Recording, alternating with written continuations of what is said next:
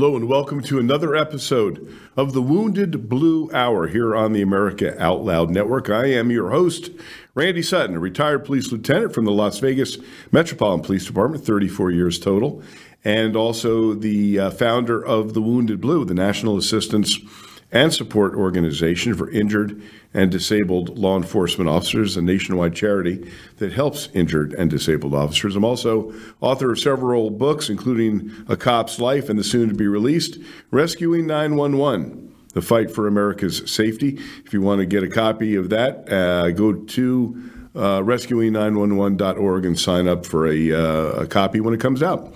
So, this show is all about the mental, physical, and emotional well being of America's law enforcement community. And uh, we got a great guest waiting for you. I can't wait to talk to him myself. But first, let's talk about what I call our reality check. The reality check is this that the war on cops is very real. And the war on cops is not just physical, although this year alone, um, there's been more than 325 police officers shot in the line of duty. And, and you know, that number is astounding 325 cops shot in the line of duty. The death toll is rising. The attacks on law enforcement is rising. But the reality is this that the war on cops is very much about other factors as well. And that is the, uh, the war on cops is spiritual. It is um, uh, a war being waged by the media against law enforcement, by the political leadership in many cities, district attorneys across the country who have targeted law enforcement officers. It's a much bigger war, and it affects not just the, the physical health and well being of our law enforcement community, but the emotional and psychological health as well. And that's why we see so much post traumatic stress injury within our community. So that's what this show is all about, and that's what the Wounded Blue, um, you know, has taken on as its mission to help officers that are struggling. So I want to bring in our guest, and uh, he's he's got a, quite a pedigree. Uh, Paul Belli is his name, and uh, he is a retired lieutenant from the Sacramento. Sac, let me try that again. Sacramento County Sheriff's Department. He is also the past president, recent past president of the International Homicide Investigators Association. And that is uh, a, a hell of an organization that is that we're going to talk about in depth. But he he's got a list of he's got a list of of, uh, of, of things behind his name. He's got a bachelor of science in criminal justice. Um, he uh, has been doing a lot of law enforcement stuff. He spent half of his career conducting investigations, with 12 years of that in homicide. So he's got an incredible perspective. Paul, welcome to the show. Thank you. I appreciate it. I appreciate uh, you having me here. Absolutely. So, all right. Before we get into the meat, uh, if you will, the meat of our discussion today, I want the audience to get a sense of who you are. So, if you would, let's talk about your law enforcement career. First of all, what was it that caused you or that inspired you to choose law enforcement as a career?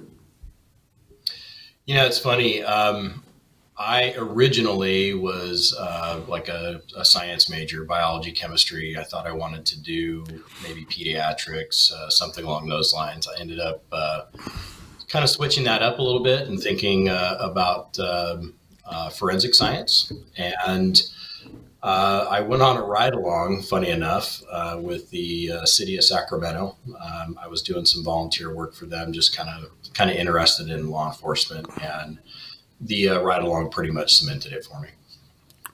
so that was it, huh? You said, "Oh no, no, I think I think I'm going to be a cop instead."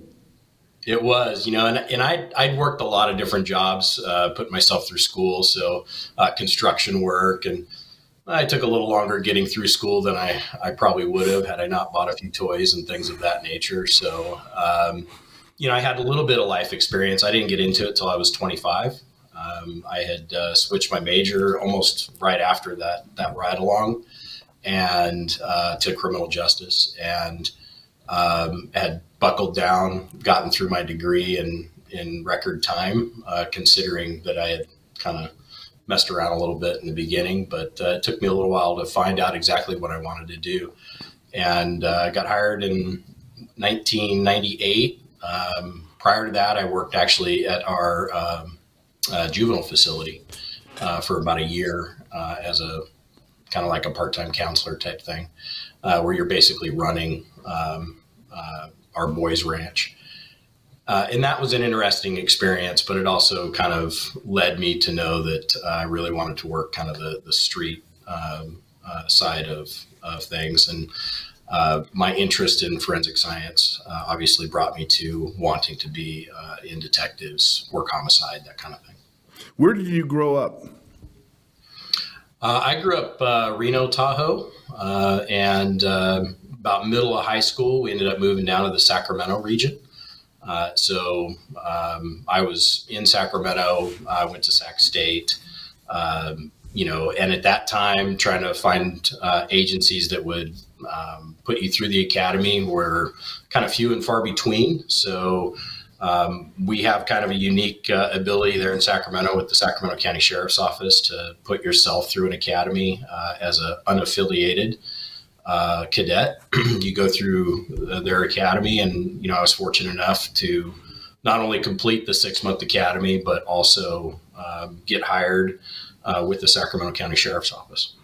That is interesting, and and there are there are some states that allow that, um, and that's interesting. So you put yourself through the academy, not knowing that you didn't have a job lined up yet, but um, hopeful that that that all of that time and effort would lead you to getting hired. How did you? So did you have to test during the process of being in the academy yeah. for the sheriff's job? You do. You, you go through a test to get into the academy, and then, um, you know, obviously testing throughout the academy. And then, uh, in addition to that, um, you know, you're still applying at, at agencies. So you're going to be going through their testing processes as well, um, hoping that, you know, everything lines up perfectly when you get done with the academy that you have a job. So, um, you know, I, I, had tested with other agencies prior and, um, you know, some I did okay at, and others uh, I didn't do so well. Um, so it had a lot of growth in the academy, and I think that was uh, uh, what helped me to ultimately be successful in getting hired with the sheriff's office. Um, you know, obviously, I think there's a little bit there of how you do in the academy too, right? And they're getting firsthand look at um, maybe what kind of a employee you'll be or a police officer you'll be later on. Sure thing. Just out, out of curiosity, so, out of the, how many people were in that police academy, and were they all self-driven people, or were they were there also people that had already been hired by the sheriffs and were going through the academy? So, our particular academy was um, all unaffiliated. So, uh, we didn't have any um, individuals in there that were being paid to go through that does happen uh, during our academies, and you know there might be a handful or maybe half the class, uh, you know, is actually being paid to go through the academy. Uh, Interesting. I think we started we started with like sixty two, and I think we graduated twenty eight people. Um, wow, so that's that's a hell of an attrition rate. It's a little bit of an attrition rate, uh, and, it, and it's a it was the full time so uh, I was working on weekends, and uh, we had a lot of folks in there that were working at night and working on weekends and going to the academy 7 a.m. to 4 p.m. every day uh, as well, and then weekends for uh, emergency driving operations and that kind of thing. Oh, it's a big commitment. So you, uh, you you went through that. You got hired by the the Sacramento County Sheriffs. How big an agency is that? Uh, we are about 1,600 sworn deputies. Um, so, if with our agency, uh, all of the uh, sworn staff go through an academy. So, um, even the ones that work at our um, correctional facilities. So, uh, you go through the academy, and at that time, uh, we immediately were then assigned to either courts, corrections, uh, or work release. And your name essentially goes on a list. Um, that I think when I got to the jail, I had about 180 people ahead of me that were on the list to go to patrol. So um, I spent about uh, a little little under two years uh, in the jail uh, in in all of our jails, actually both of our jails. Uh, and then um, I was selected to actually go work uh, regional transit detail, um, which was a joint uh, city police department and county policing effort specifically for buses and light rails in Sacramento. Okay, all right. Now let's talk about your assignments. So during your you you you, you had a a, a long career. Uh, tell me about the assignments that you had. Yeah, I was very fortunate. Um, I think the the neat thing about a, a, um, uh, a sheriff's office is there are a lot of different places to go. We have we have a lot. So uh, I went to patrol, uh, like I said, the regional transit. Um, was fortunate to get selected with that. I got out of jail a little early, got an early release date, which was Uh, and then um, after that, I went to uh, our, our, regular patrol, rotated uh, into regular patrol, worked as a, a field training officer. Uh, and, and I had kind of developed a little bit of a passion for training in general. So even during my time in the jail, um, I had uh, become a firearms instructor, uh, less lethal, um, force options as well. So training in the field was probably one of my most rewarding uh, assignments. Uh, not only is it uh, probably one of the hardest assignments, um, but it, it is very rewarding that you're basically training people that are going to be your partners. Uh, so I, I, enjoyed doing that. I was selected um, for our um, what we called a high impact motor team. So uh, I, am a huge uh, dirt bike rider. Been riding motorcycles since I was little and uh, they put together a uh, novel team that was 10 people on motorcycles uh, where we would go and affect crime uh, in areas based on uh, crime stats uh, that they were looking at. So if you had a burglary series going, then they would deploy us if it was daytime during the day in, in particular areas. So you're using, you're using traffic to actually go out there and suppress or affect crime uh, and keep it uh, keep it down. So that was that was a lot of fun. Two years two years of that, and then I went to my first assignment in detectives, um, which was in sex assaults. Um, and at that time, um, our homicide bureau only had, I think, about eight detectives. So I was in sex assaults for about six or seven months, and they ended up uh, increasing the number of homicide detectives we had uh, to uh, 12, and I got selected to go to homicide uh, as well. So very, very fortunate to. Sometimes I guess it's timing, um, but very fortunate to be able to get there when I did, and I stayed in homicide for just under eight years as a detective, and then promoted to sergeant. And with our agency, uh, every time you promote, you go back to the jail. Uh, so uh, as a sergeant, I went back to the jail uh, for about mm, 16 months or so, and then was uh, selected to come back to homicide as a supervisor. Well, you you paid your dues. You you seriously paid your dues, and then you spent yeah. the rest of your career as a uh, supervisor, a homicide supervisor.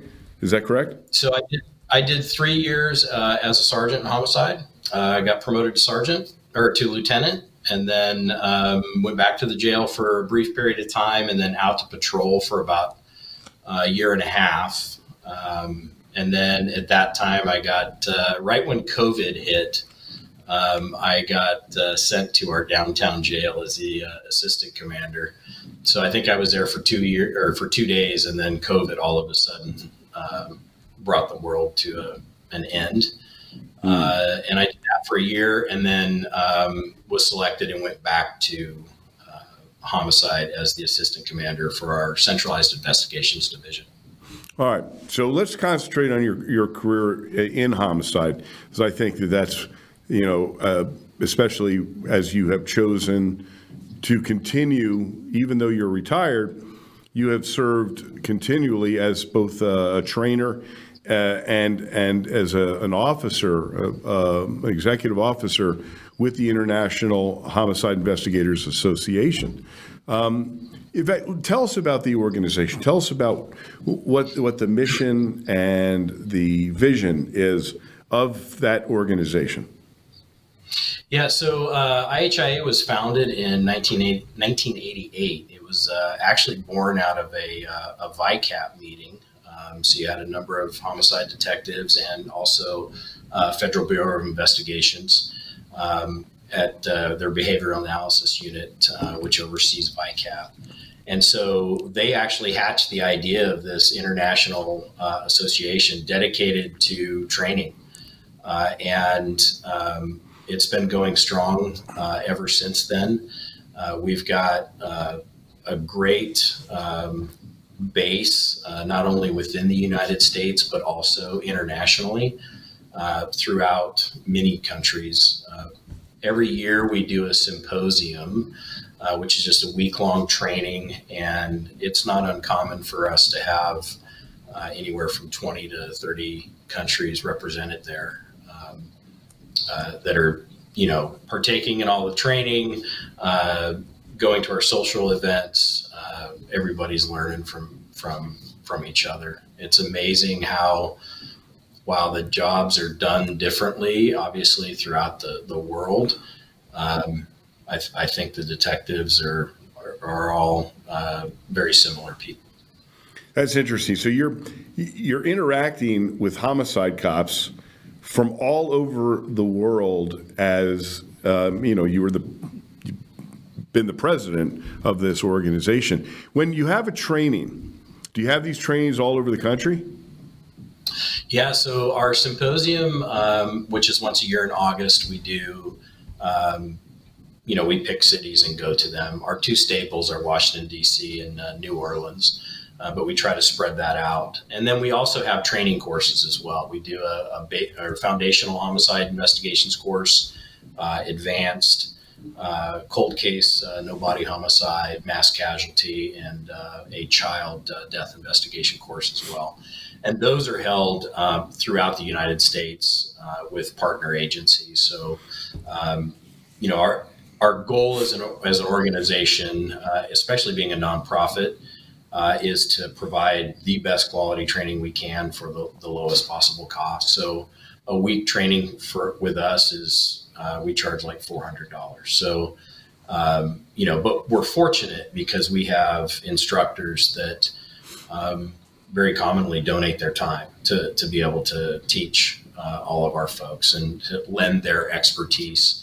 Uh, whereas they could probably be making uh, quite a bit of money uh, but they they choose to actually donate uh, their time for us, and uh, it works out well. We, we've also recently um, done three classes in Bogota, Colombia, uh, through ICITAP. So we've um, kind of fulfilled our international mission uh, in, in, that regards, and we're looking at a number uh, of other areas, Canada. Um, there's a possibility of uh, some training in Sri Lanka, things of that nature. That's pretty impressive stuff. And of course, when you're talking about about murder investigation, you're talking about the cream of the crop when it comes down to the importance of, of the investigation of crimes. I mean, it is the apex predator, if you will, of the law enforcement world is murder. And, yeah. uh, and, and so all right, so I, there's a there's so many questions I want to I want to ask you. I want to really drill down into into some really important topics here. Now, you're you yourself were a homicide cop, so you you investigator. Just give me an estimate of how many murder investigations you personally were were part of. Um, so I would say it's probably close to 200, um, maybe a few less, maybe a few more, but it's right in that range. Um, Sacramento would very commonly, we'd have, uh, when I first started, um, 55 to 60 uh, homicides a year, and then we would also investigate officer involved shootings. Uh, unfortunately, during my time there, um, we had um, eight murders of uh, police officers. Um, wow. Uh, that we we had to investigate. So um, I wasn't involved in, in every single one of those. I think uh, I had about six that I had that I was involved in. But you know, our team was uh, uh, unfortunately um, during that time I had to had to deal with that. You know, having friends uh, murdered in the line of duty. All right, you know, you, you just brought up something. This is the this is the first place where I want to really um, go into depth because that's a very unique situation for a police officer to be assigned to um, to the death investigation of of a murdered cop. I can't think of anything that that that has more gravity than that. So, um, not only are you on a quest for justice for that officer, but if you would go into a little detail of let's talk about your first one your first your first murder investigation of a police officer and how that affected your you, you emotionally and psychologically um, you know from that from that experience so it actually starts a little bit before I went to homicide. Um, we unfortunately, starting in 2006, um, kind of had that had a run of, of officers that were killed. Um, Jeff Mitchell was uh, the first investigation that I was involved in, and I was initially involved in it uh, as uh, a high impact motor team uh, individual. So they would give us tips. Uh, that we were sent out to go run down, investigate, and flesh them out to, to their end. and um, unfortunately, that case is um, still unsolved to this day. So, but I had um, that perspective of um, being essentially a patrolman, and, and, hey, go handle these these tips. These are the tips that are assigned to you. Run those down, investigate it, and then um, as that investigation uh, progressed, I then uh, was selected into homicide, and then was on the team uh, that had maintained that investigation uh, as well. So um, I then folded into being part of the uh, the murder investigation at that time. Uh, in addition, um, in 2008, just before, my, well, just after uh, my assignment at uh, Homicide, uh, we had uh, one of our, our officers killed, shot in the line of duty. He was one of our gang officers. And that case uh, in large part, uh, came together pretty quickly. Um, sadly, uh, I, I, think that you know Jeff's death uh, taught a lot of the folks in the agency, um, you know, maybe some better ways to do things in the future. I mean, prior to Jeff, I don't think we'd had anybody. Well, I know we hadn't had anybody killed in the line of duty since 1986. So um, you know those those types of cases, uh, um, while all too common now, um, as you mentioned, 325 officers uh, killed in the line of duty.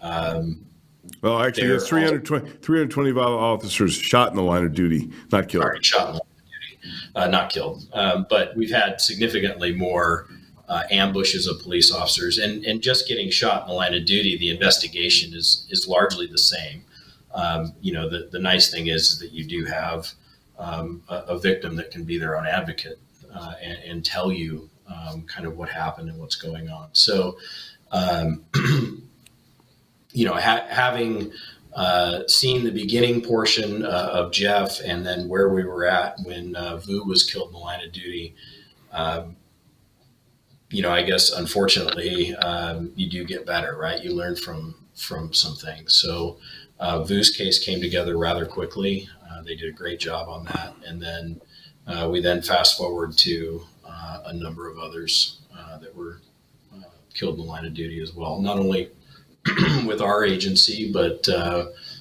with neighboring agencies as well. All right, so we've got to take a quick break, and then we're going to come back and pick it up from there.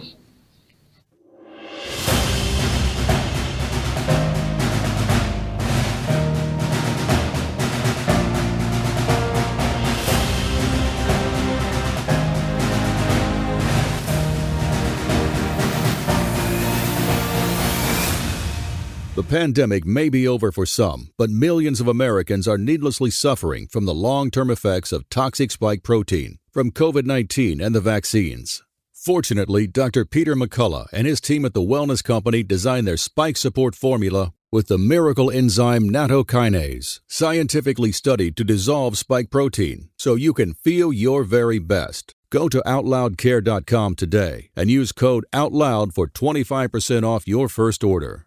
Trouble getting to sleep and staying asleep is infuriating. Your mind races, you toss and turn. Nutrition company Healthy Cell created REM sleep to help you quickly fall asleep, stay asleep, and sleep deep. Unlike other supplements that don't work, REM sleep is not a pill. It's a gel you swallow with ultra absorption of science backed ingredients supporting all four stages of sleep. Go to healthycell.com and use code OUTLOUD for 25% off your first order. Risk free. Love it or your money back. Guaranteed. Healthycell.com. Code OUTLOUD. How can you improve your odds of staying healthy? The answer is stay healthy with Cofix RX. Who's got time for a cold, strep, a flu, HRV, RSV, or COVID anyhow? Cofix has some great news. Besides being featured as a top five product in the drugstore news, we completed the protocol that you've heard Dr. McCullough talk about. Cofix RX is already famous for a powerful virus hostile nasal solution, and now we have a throat spray too crush those nasty germs before they become a problem. With known antiviral support ingredients like povidone iodine, xylitol, and vitamin D3, you can feel a little safer. For a limited time, when you add the new Cofix RX throat spray to your order, you'll receive 25% off the entire purchase. Just click the Cofix RX banner on the America Out Loud website or store. Be sure to use promo code OUTLOUD25 at checkout. Don't forget OUTLOUD25 at checkout.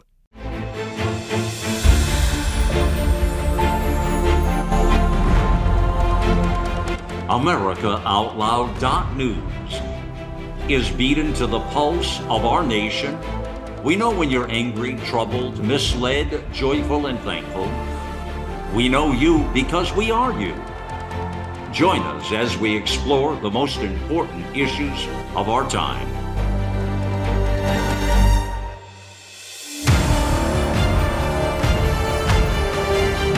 America Out Loud Talk Radio it's a fight for the soul of humanity.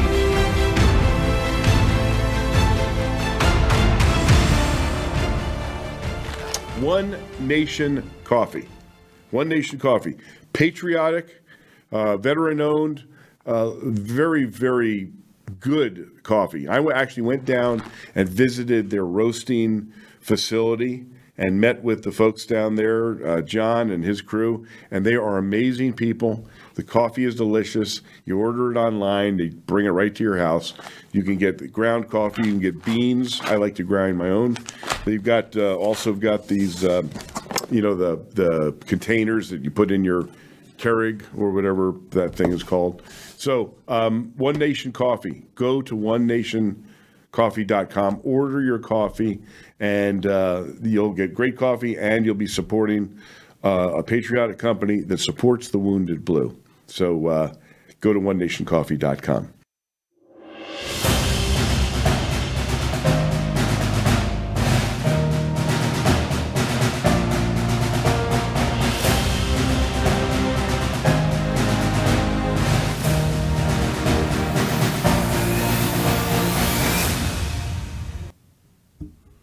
I got a great idea for a Christmas present. Go to officerprivacy.com and get yourself enrolled. Get it for your, get it for somebody in the law enforcement community that you actually like. Okay. All right. So what is officerprivacy.com?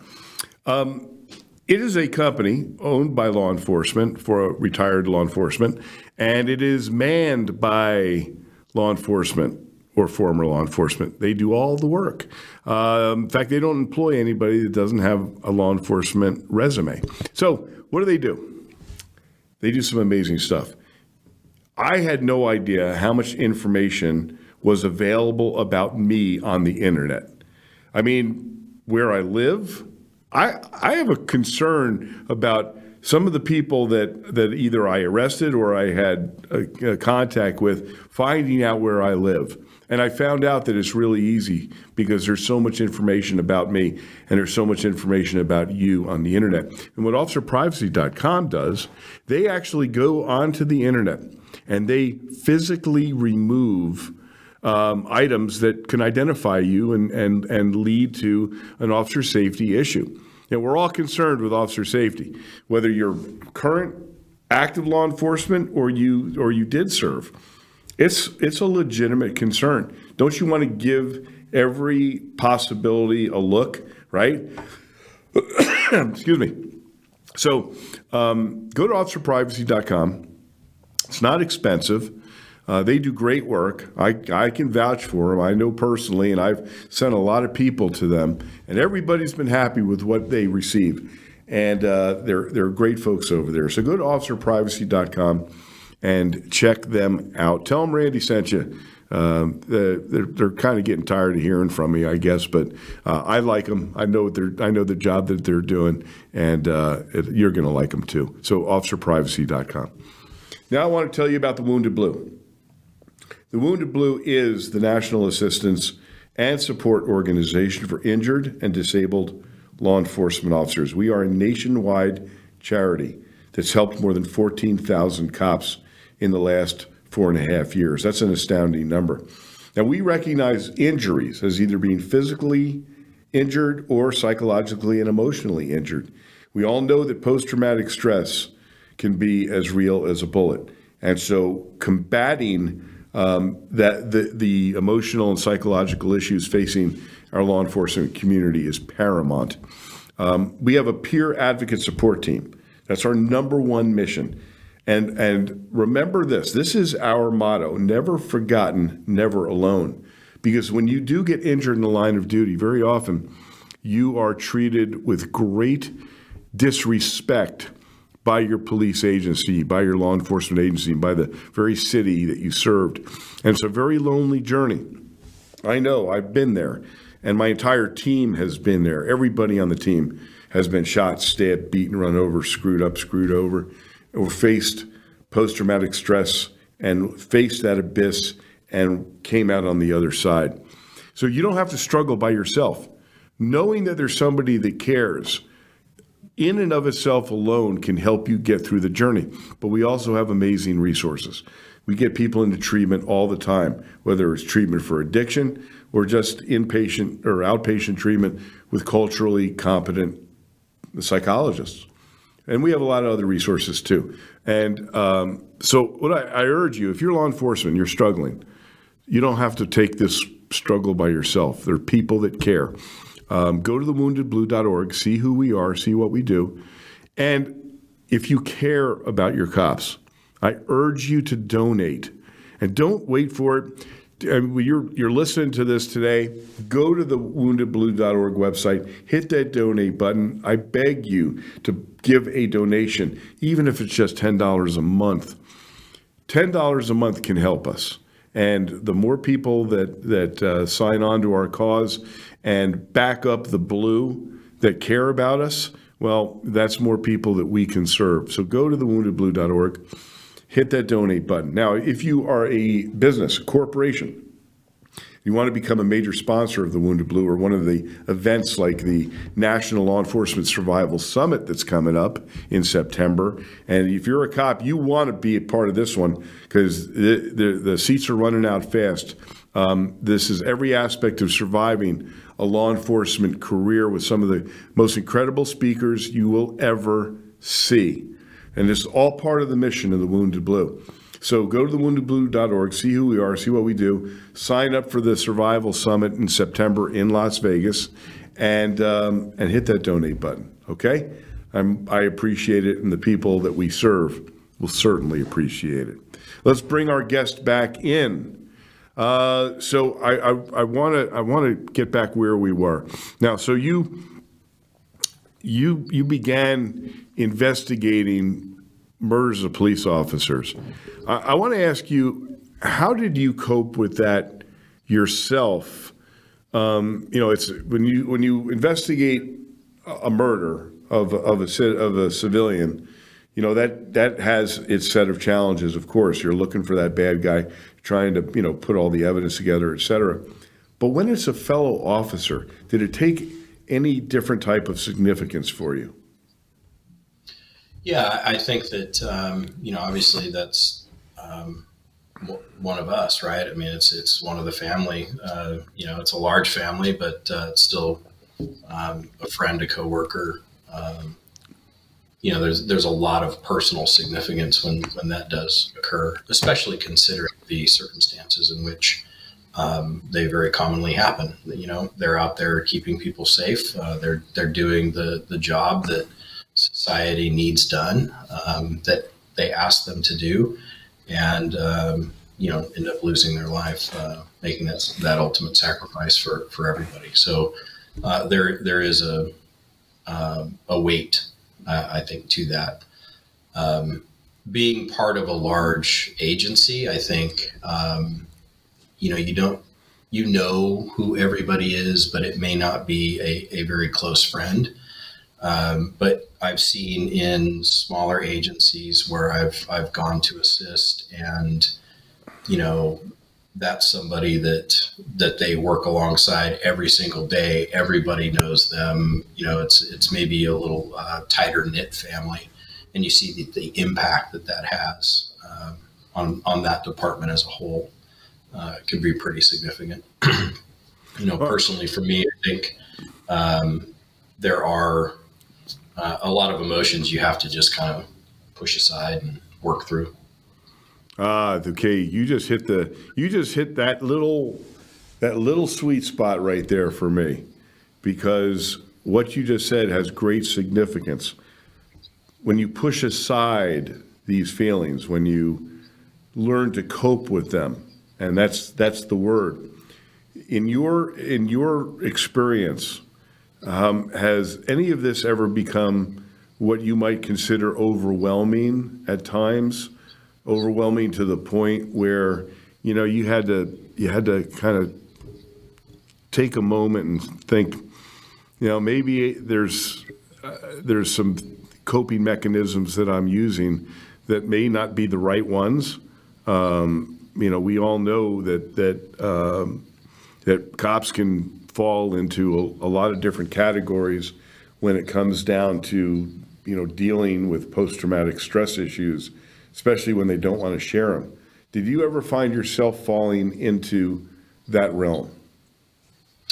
Um, yeah, and, and, I think uh, so. I, I, had done peer support for a, a period of time in in my earlier part of my career so I had a little bit of that knowledge. Um, but uh, I will say, uh, when uh, in 2016, um, Bob French was killed in the line of duty, and um, uh, I was one of the the investigator. I was a sergeant at the time, but one of the investigators on that.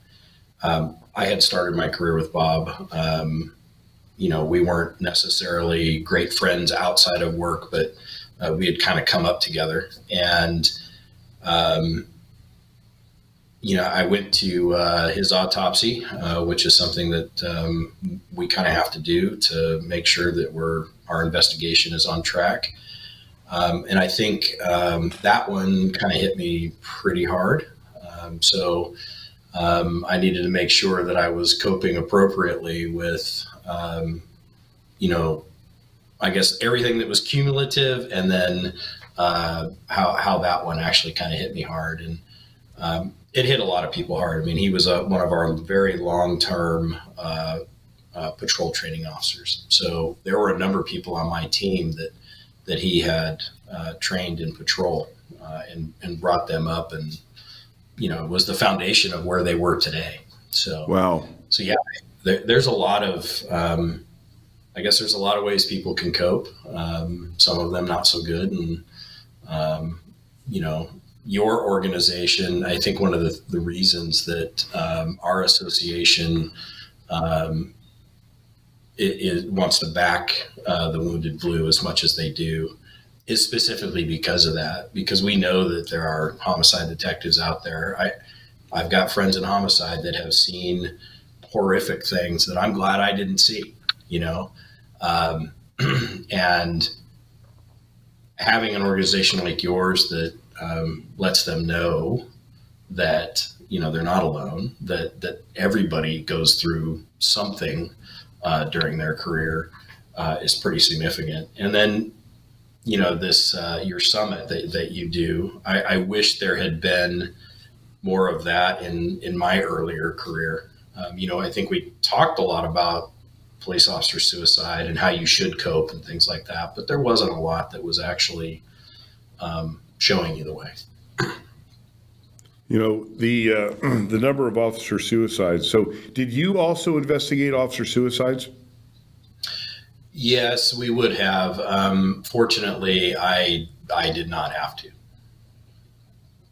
But would, was that a uh, was that a uh, homicide bureau responsibility? It would have been. A, yes. So you were spared that that uh, onerous task. Yes. Let me ask you this. so you've worked with hundreds of police officers over your career, including, you know, in the homicide in the homicide bureau. Have you seen, um, in your experience, have you seen that people in that in that realm in that world come to a point where they say, you know what, I just can't deal with this anymore. It's time for me to voluntarily transfer to some other section or some other unit because I can't, I just can't see another another dead body like this. You know, you you very nonchalantly talked about going, you know, to the to the uh, autopsy of, of a man who was a friend of yours. And until someone has actually seen an autopsy, they don't know the hor- horrendous nature of it. I mean, I still, I literally still visualize when I was a detective back in Princeton, New Jersey, having attended my first um, child autopsy. And I got to tell you, that image still resonates with me. So is it is it your experience and, and do you and as as a, an association and you are training homicide cops from all over the world. Is this something that is on your radar to train and help people cope with? Uh, it is, and it is a component, uh, like in the foundational homicide course um, and, and, advanced. And then at our symposium, uh, we're very fortunate that uh, every year we're able to get uh, Paul Butler uh, to come out and speak to the group, which I think is um, you know, something that we can do is kind of a, a small part of uh, getting them maybe a, a, little bit of a battery recharge. Um, you know, while our symposium is meant to be, you know, a week of, of learning, but there's also the networking and and and our goal is um, during that entire week is to give them uh, a, a, good uh, outlet for all of the stress that they deal with, uh, you know, throughout day in day out throughout the year uh, but also to do it, uh, you know, kind of appropriately too. And, and Paul kicks us off on Mondays, um, and um, I think everybody walks out of there uh, excited about a week of training. Right? Um, he, he does such a great job of getting us back to kind of think about our base. He is he is a, a legitimate treasure in, in, the law enforcement community, and uh, and I'm very honored that I'm going to be able to uh, um, have a have a uh, position with with your with your training, um, and I'll be doing a presentation to your folks as well. I'm very excited about that. That's a great honor for me, and also for my organization, the Wounded Blue. Um, I, I want to get your opinion about something. leadership, law enforcement leadership. It has been it has been so clearly pointed out to me over the years, both from my own experience and from the experience that I have as the founder of the Wounded Blue and, and literally um, working with different cops from all over the nation. I have found that sometimes it isn't the trauma itself that that really um, sends people into a tailspin but it's the leadership and the way they deal with the traumas that their officers have experienced.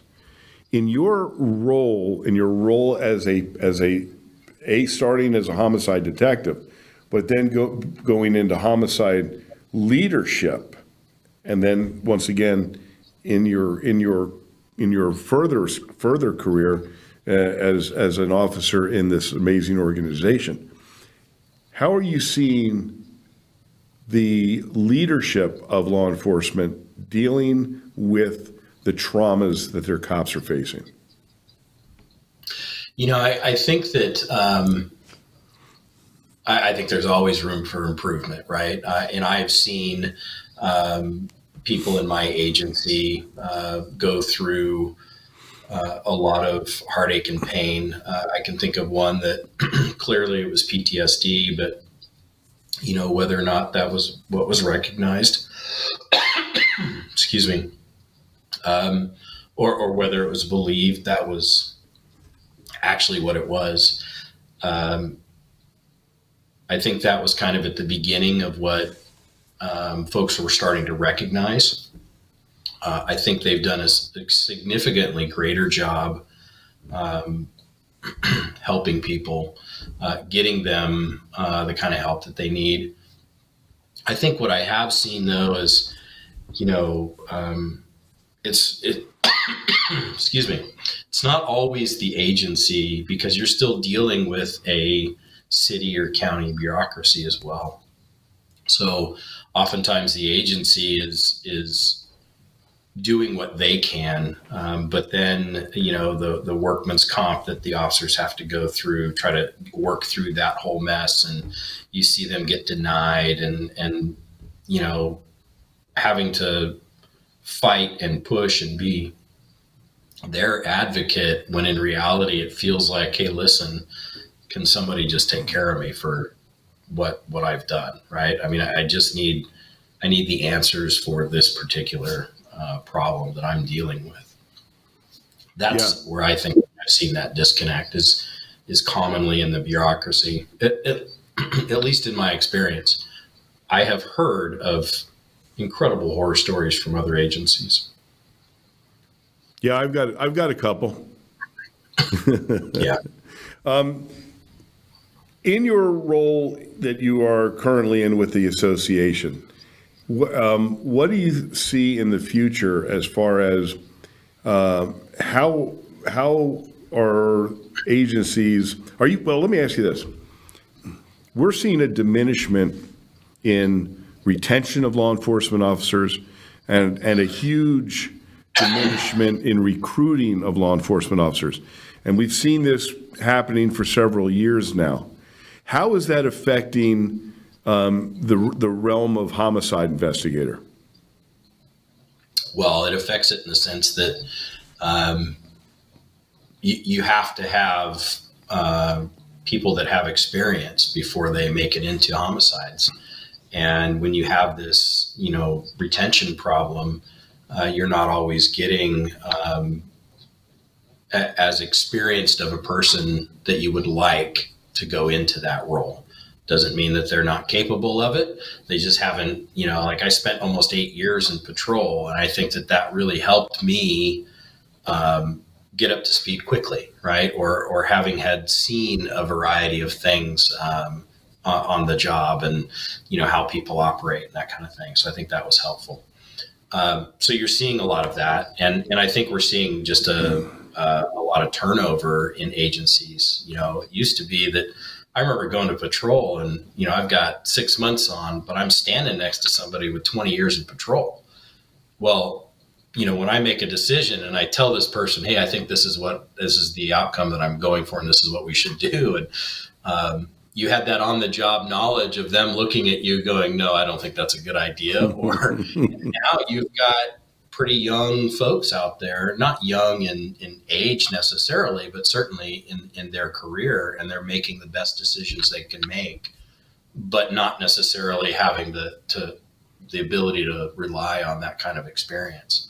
So, you know, yeah. two folks are making the decision of doing it. But but I also think that, you know, our recruitment problem is the best recruiters out there are police officers. And I don't know uh, as many officers now uh, that I used to that would say, uh, that would talk about getting into this career, um, that would tell people that, you know, this is a, that where they should go to, to work. Whereas, you know, during my time, you know, certainly after uh, 9 11, um, you know, there was all kinds of recruitment going because officers were genuinely, um, you know, happy with their jobs, and and I think their communities made sure that they understood uh, that they were um, cherished uh, and appreciated.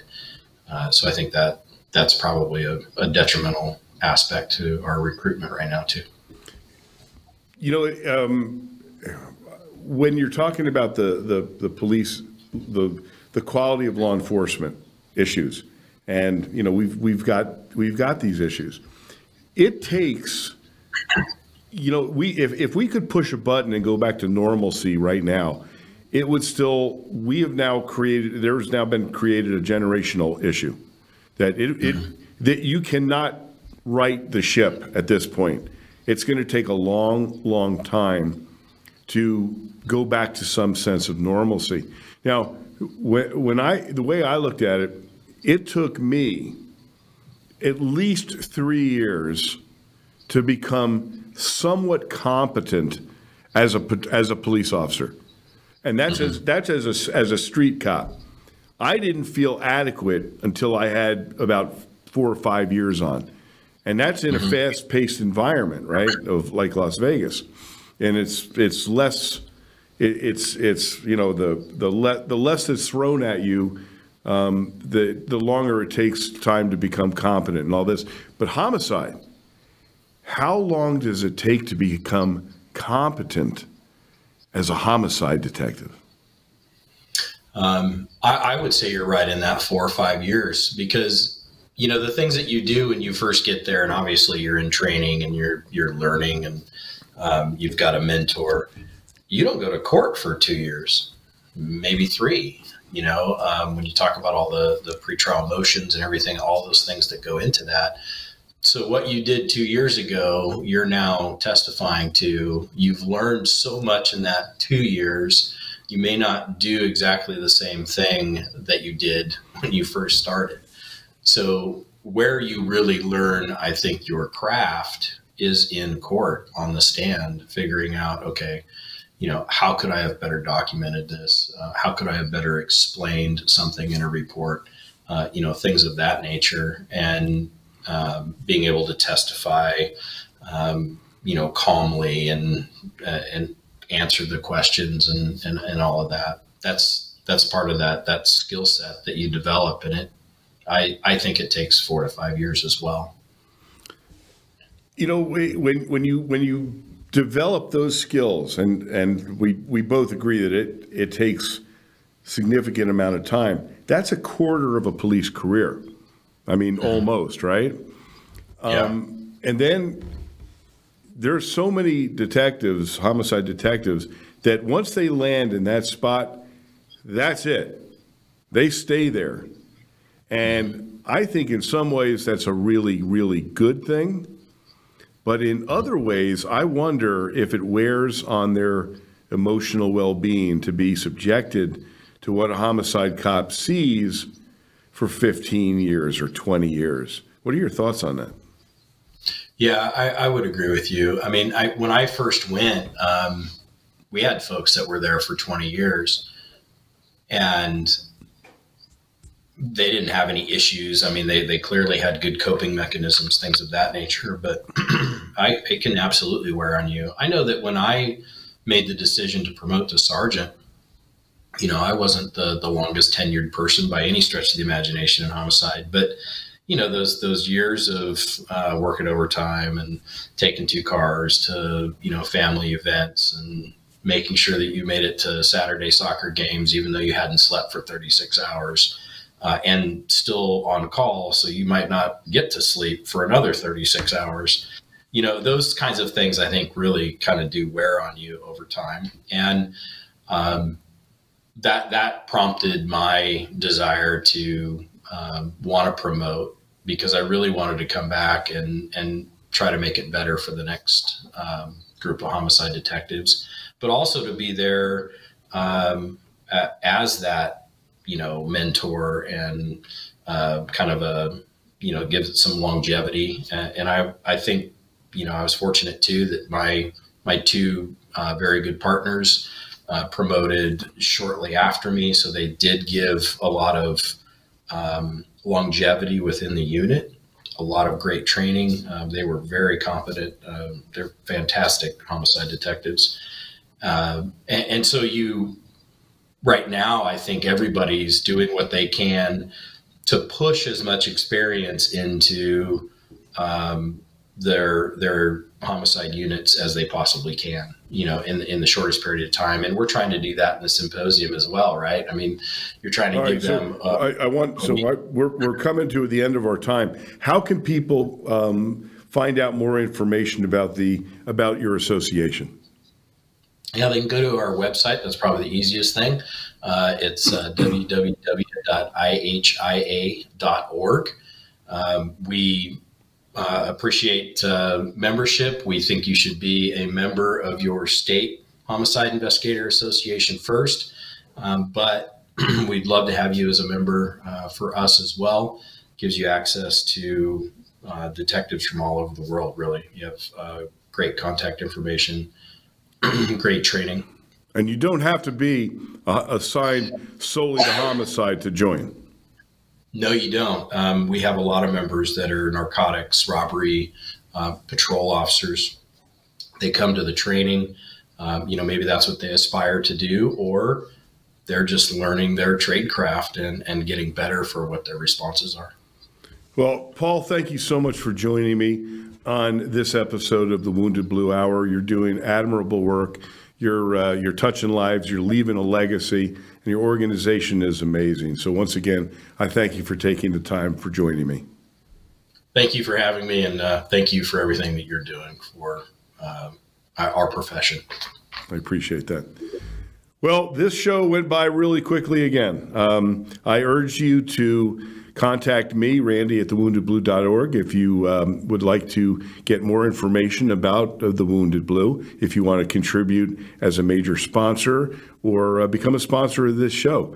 Please contact me, Randy at thewoundedblue.org. And for all of my brothers and sisters out there, stay safe. Remember, when the Wounded Blue is there, you're never forgotten and you're never alone.